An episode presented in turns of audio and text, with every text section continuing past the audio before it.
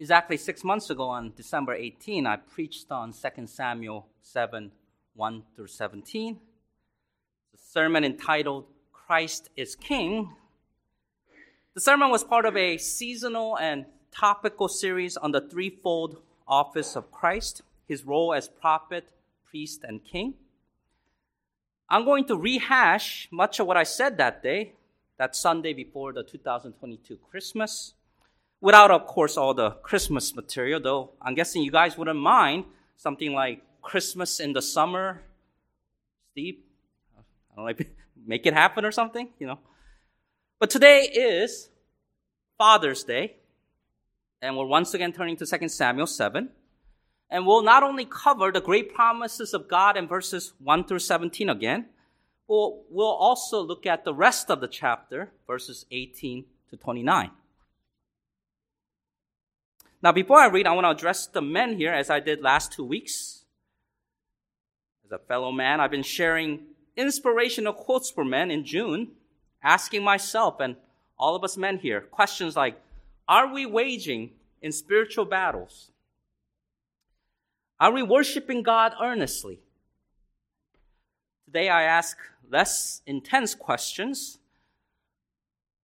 How well do you sleep at night? Do you bring the anxiety of work back home? Do you collapse on your bed under the pressures to provide for your family? I was encouraged by a pastor's blog this week. Um, it was written a while back, but I read it this week, entitled Rest Upon the Pillow of God's Promises. The author Erik Raymond exhorts and I'm paraphrasing here, can we be like Jacob in Bethel? Jesus caught in the storm of the, in the Sea of Galilee. Paul with the snake bite in Malta.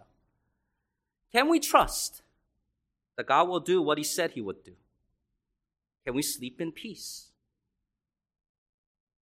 I think of all the occupational hazard of David's career as king, the wars, the rivalries, the rebellions. How does this guy not wake up every night from nightmares in cold sweat?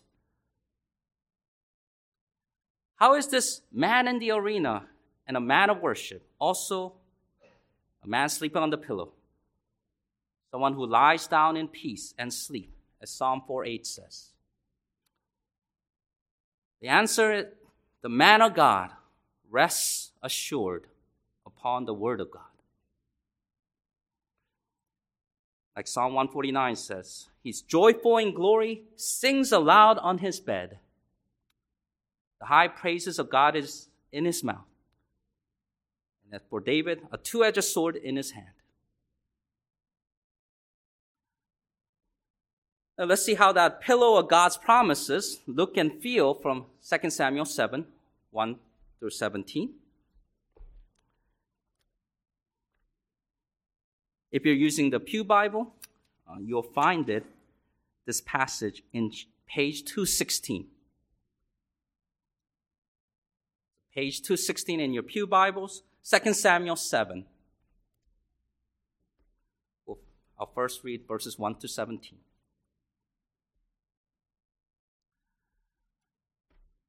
Now it came to pass when the king was dwelling in his house, and the Lord had given him rest from all his enemies all around, that the king said to Nathan the prophet, See now, I dwell in a house of cedar, but the ark of God dwells inside tent curtains. Then Nathan said to the king, Go, do all that is in your heart, for the Lord is with you. But it happened that night that the word of the Lord came to Nathan, saying, Go and tell my servant David, Thus says the Lord, Would you build a house for me to dwell in? For I have not dwelt in a house since the time that I brought the children of Israel up from Egypt, even to this day. But I moved about in a tent and in a tabernacle. Wherever I have moved about with all the children of Israel, have I ever spoken a word to anyone from the tribes of Israel, whom I commanded to shepherd my people Israel, saying, Why have you not built me a house of cedar? Now, therefore, thus shall you say to my servant David, Thus says the Lord of hosts, I took you from the sheepfold, from following the sheep to be ruler over my people, over Israel, and I have been with you wherever you have gone, and have cut off all your enemies from before you and have made you a great name, like the name of the great men who are on the earth. Moreover, I will appoint a place for my people Israel and will plant them, that they may dwell in a place of their own and move, up, move no more. Nor shall the sons of wickedness oppress them anymore as previously. Since the time I commanded judges to be over my people Israel, and have caused you to rest from all your enemies. Also, the Lord tells you that He will make you a house. When your days are fulfilled and you rest with your fathers, I will set up your seed after you, who will come from your body, and I will establish his kingdom. He shall build a house for my name, and I will establish the throne of his kingdom forever. I will be his father, and he shall be my son. If he commits iniquity, I will chasten him with the rod of men and with the blows of the sons of men. But my mercy shall not depart from him as I took it from Saul, whom I removed from before you and your house and your kingdom shall be established forever before you, and your throne shall be established forever. According to all these words and according to all this vision, so Nathan spoke to David.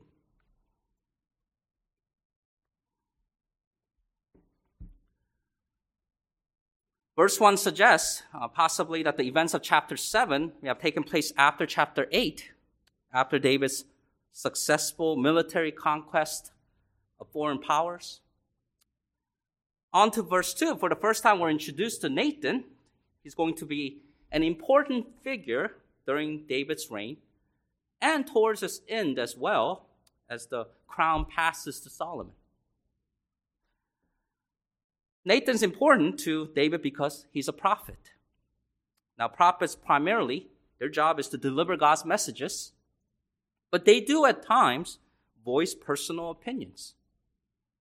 And when David expresses the desire to build a house, a temple for the Ark of the Covenant to replace the tent, Nathan encourages the endeavor. Why not, right? It's evident the Lord is with the king.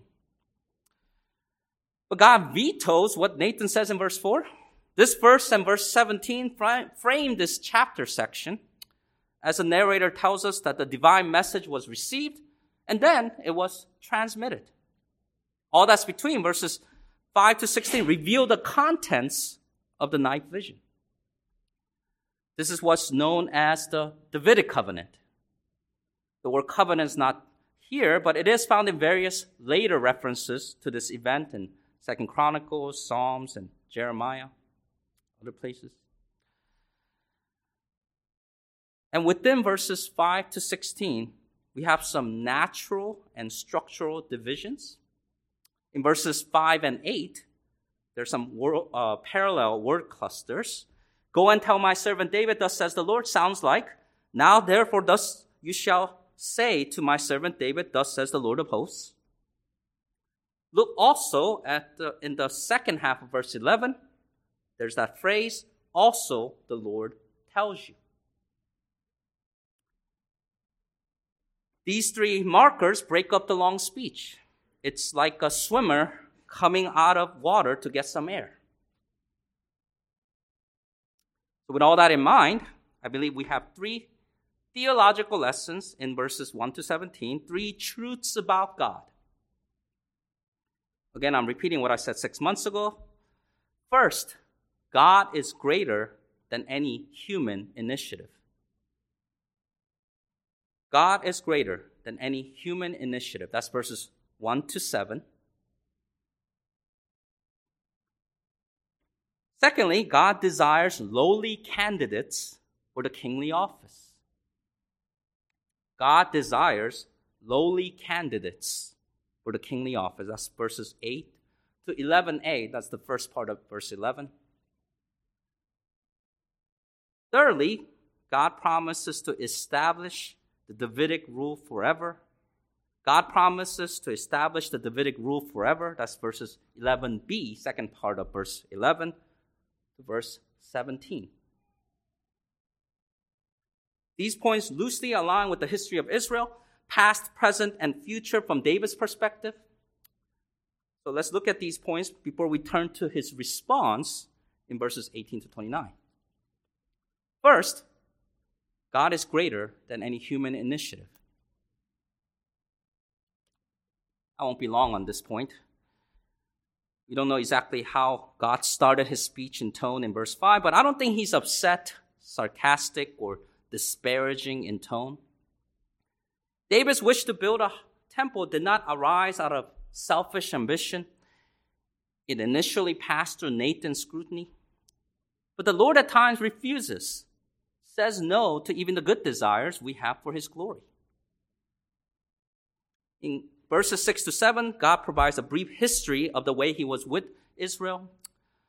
The Lord has not asked for any dwelling or a house from the days of the Exodus, during the conquest, era of the judges, and even during the monarchy. He certainly does not need a place to live. He's the creator of all things. He owns it all. Self sufficient. He doesn't need a roof over his head like we do every night.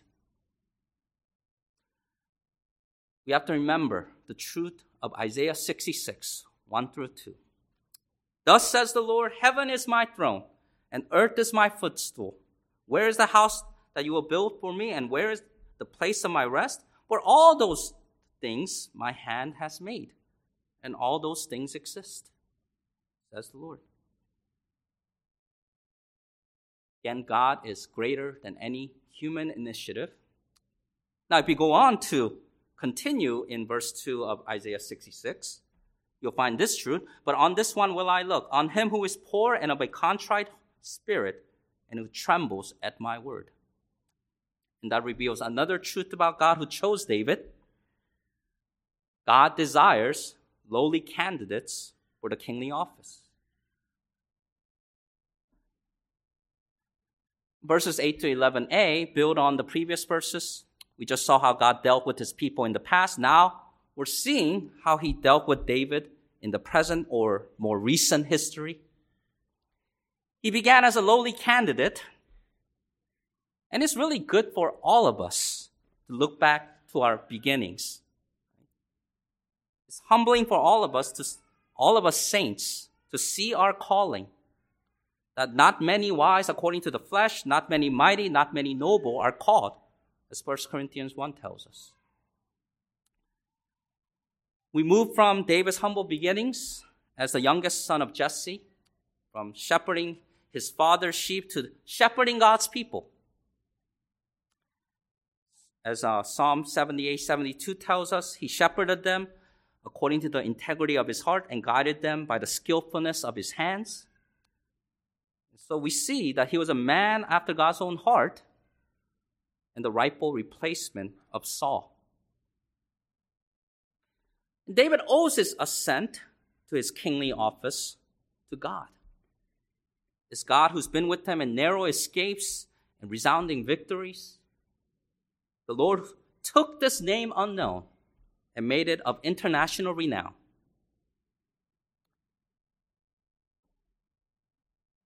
And this is true in all throughout history that having godly leaders in any organization, big or small, is a good thing for the people. Family, churches, obviously, and the government. And that's why I think verses 10 to 11a flow seamlessly. When the Lord exalts his men as qualified leaders, his people do well. David himself knew this and wrote later in chapter 23 Second Samuel, right, verses 3 to 4. The God of Israel said, The rock of Israel spoke to me. He who rules over men must be just, ruling in the fear of God. And what does this look like? And he shall be like the light of the morning when the sun rises, a morning without clouds, like the tender grass springing out of the earth, by clear shining after rain. That's what God intended for the king lowly candidates to become just rulers. Under their authority, there's stability, there's protection from oppression. The prophecy of chapter 3, verse 18 is fulfilled through this king by the hand of the Lord's servant David, who will save his people Israel from the hand of the Philistines and the hand of all their enemies. So again, God desires lowly candidates for the kingly office.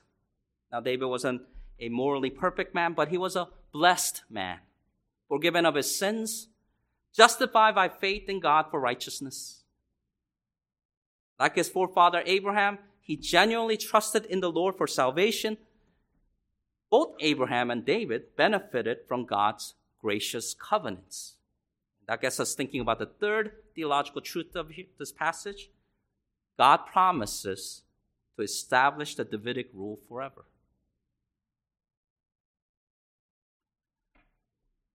We began this chapter with David's wish to build a house for the Lord. Now the Lord says he'll build David a house. There's a word play here. Even in English, house not only means a place of residence, it also means a family with ancestors and descendants.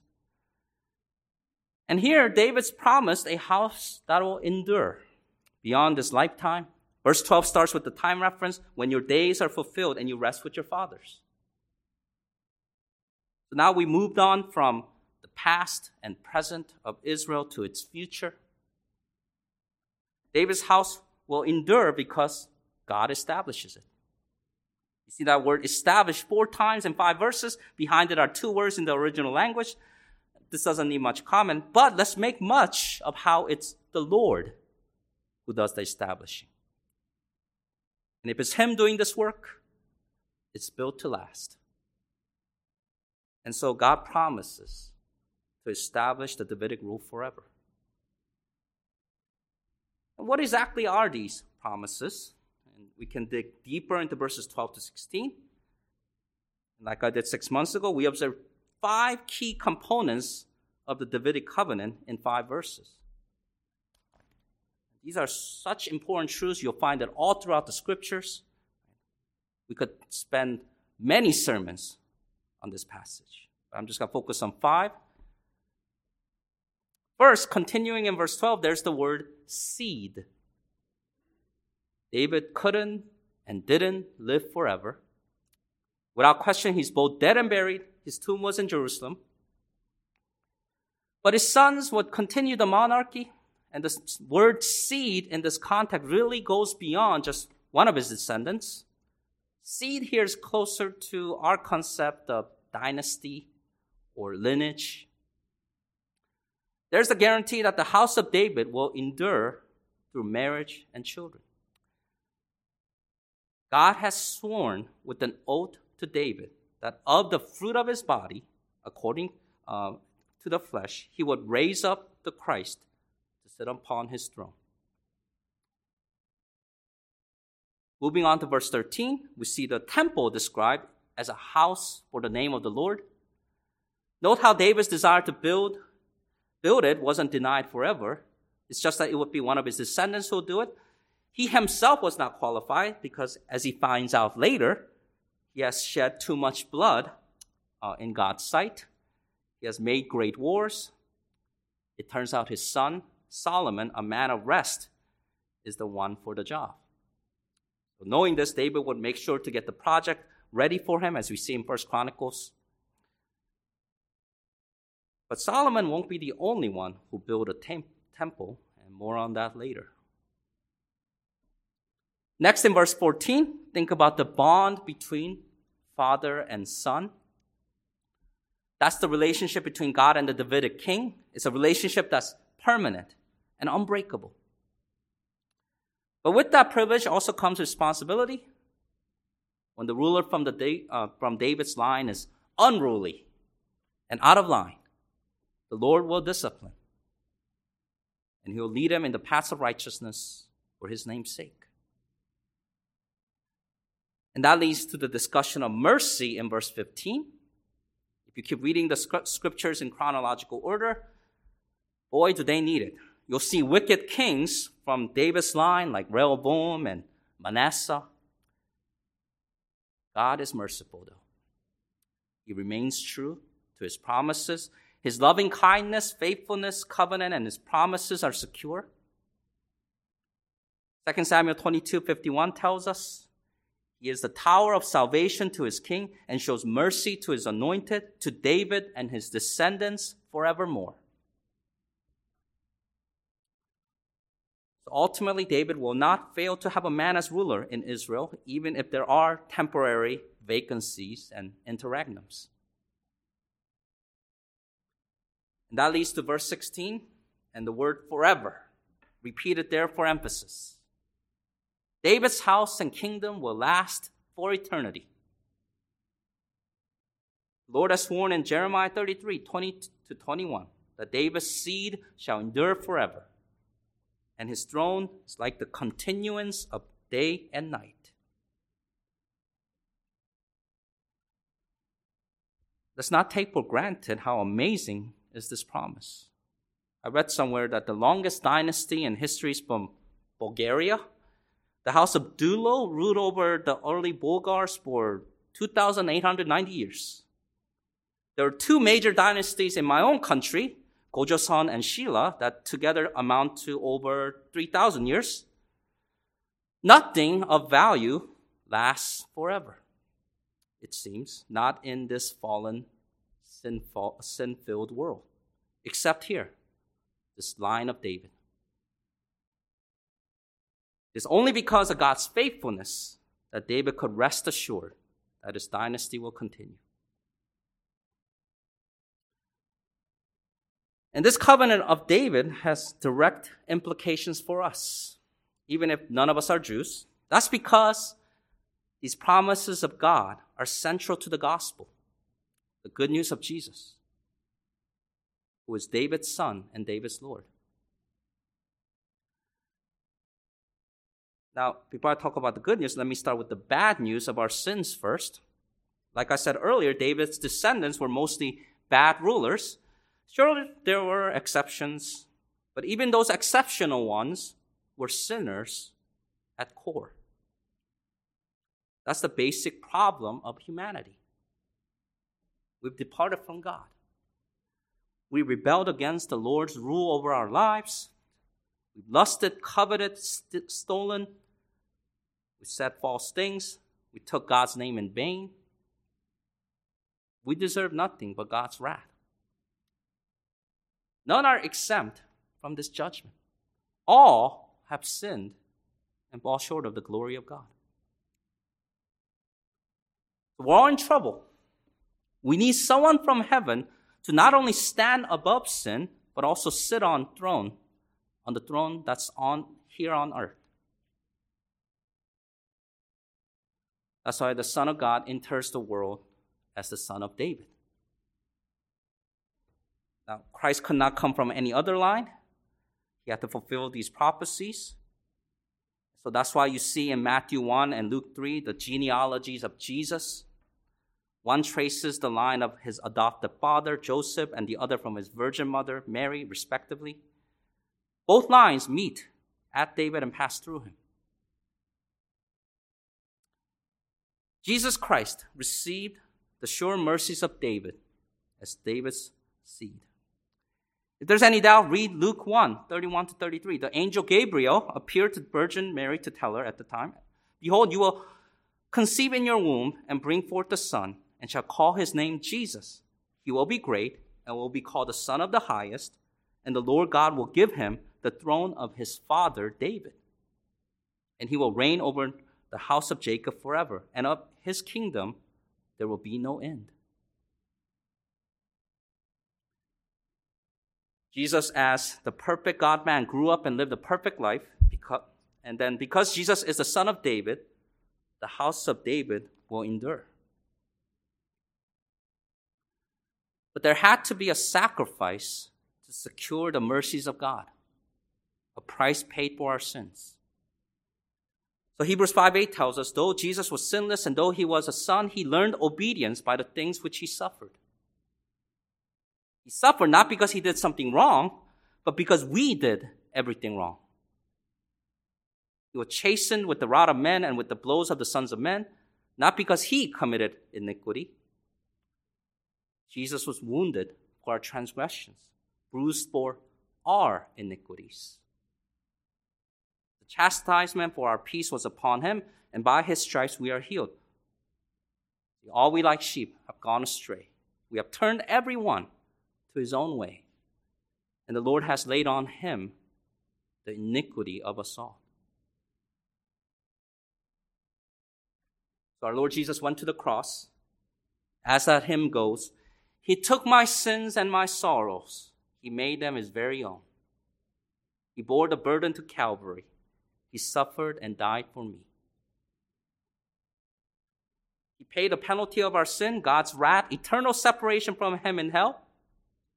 He did it for God's glory and love as our substitute. On the third day, he rose again. Jesus' soul was not left in Hades, nor did his flesh see corruption. The one born of the seed of David according to the flesh was declared to be the Son of God with power according to the Spirit of holiness by the resurrection from the dead. He ascended, and someday Christ Jesus will return to judge all mankind. One of his projects when he returns will be rebuilding or building a literal temple in Jerusalem, and the blueprint will be taken from Ezekiel. He has the zeal of David and the privilege of Solomon, yet Jesus surpasses them both. The future building will be more glorious than anything we've seen on earth because the glory of the Lord fills it. If you want to enter the kingdom of Christ, surrender. Stop the rebellion. Pray to the king. Send your delegation, as it were, through prayer. Ask for the conditions of peace before it's too late. Before you die, before he returns as conqueror. Repent, turn away from your self rule, selfish living, and self righteousness. Descend from your throne and enthrone Christ. Only trust in Jesus alone, by grace alone.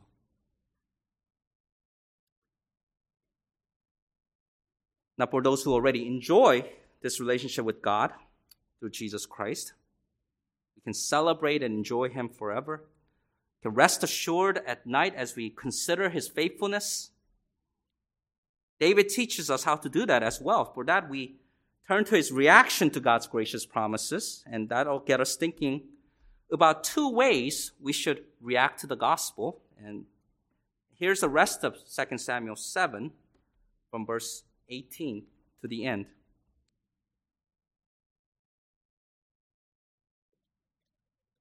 Then King David went in and sat before the Lord, and he said, Who am I, O Lord God? And what is my house? that you have brought me this far.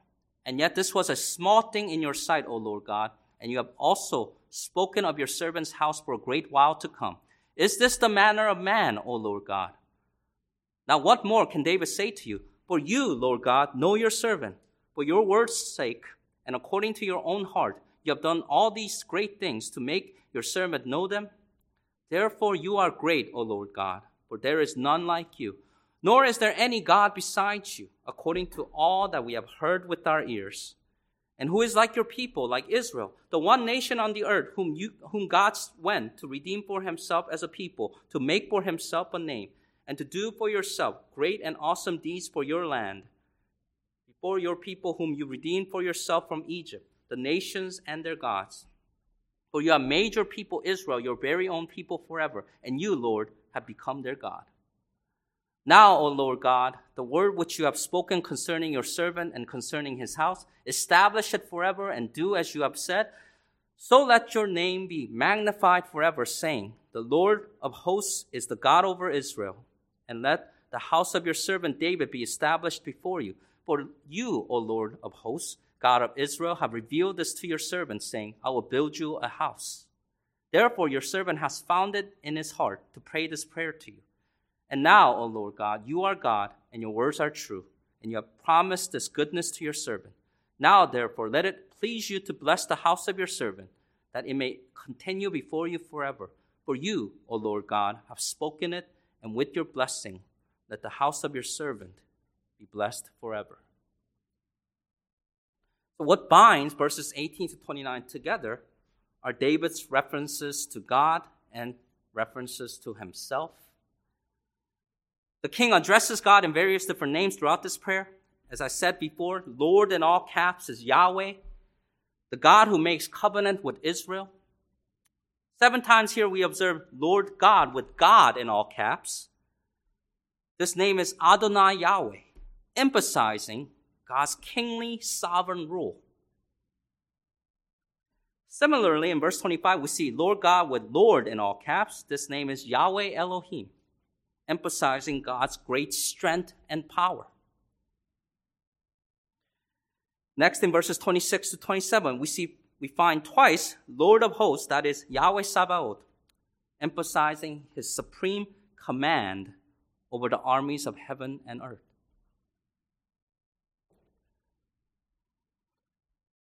Also revealing is the way David refers to himself.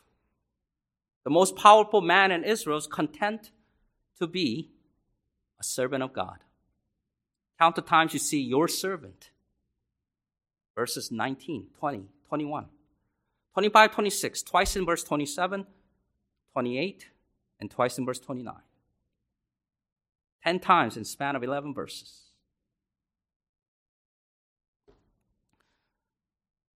Of course, there are other features that bind together David's prayer, but it's also worth noting some internal divisions.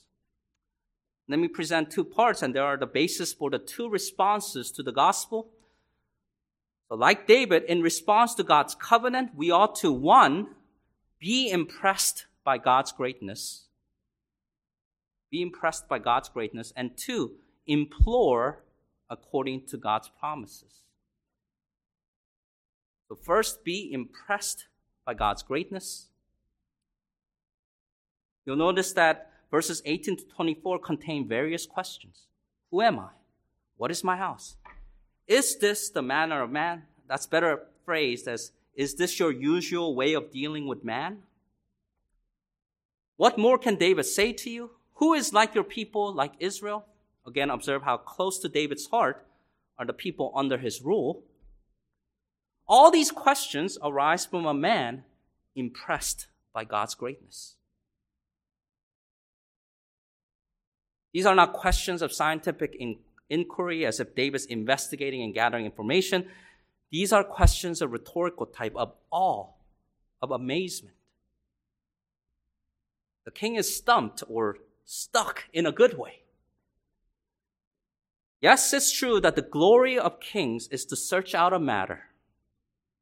But if the matter is the unsearchable greatness of God, what more is there to do? Follow David's example here and in Psalm 145, verse 3.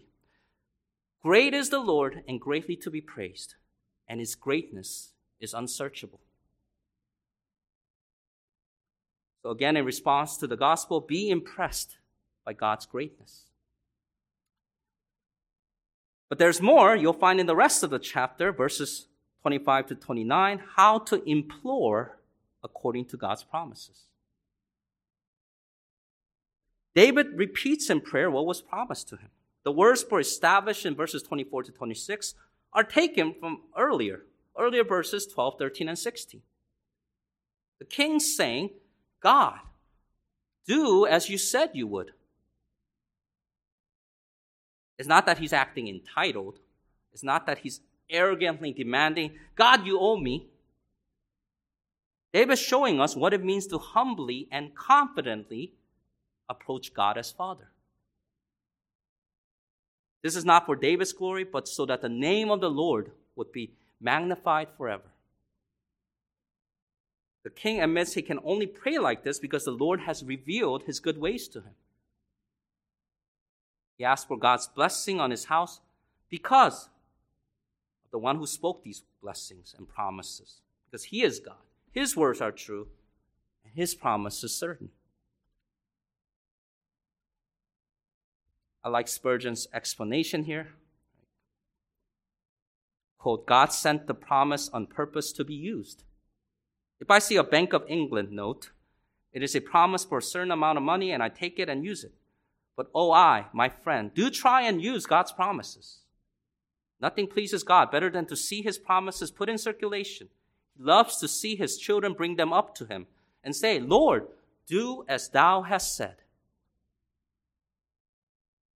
And let me tell you that it glorifies God to use his promises.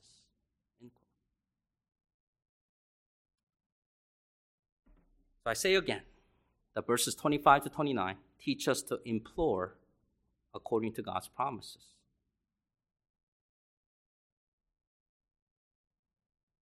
There's a great assurance to pray, uh, pray like this, to be impressed by God and implore Him according to His promises. Let's think of that as we sing our final song Blessed Assurance. Perfect submission, all is at rest. I and my Savior am happy and blessed, watching and waiting, looking above, filled with His goodness, lost in His love.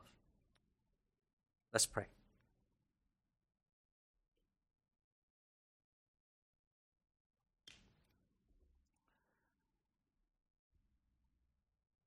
Lord, we thank you that your word is filled with promises.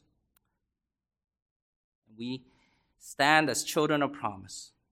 Lord, the promises that you made to Abraham and to David, as found in these covenants that we see, are all met in our Savior, Jesus Christ. In him are your promises, yes and amen. We remember that as we sing, as we live our lives. May we worship you. May we be in awe of you.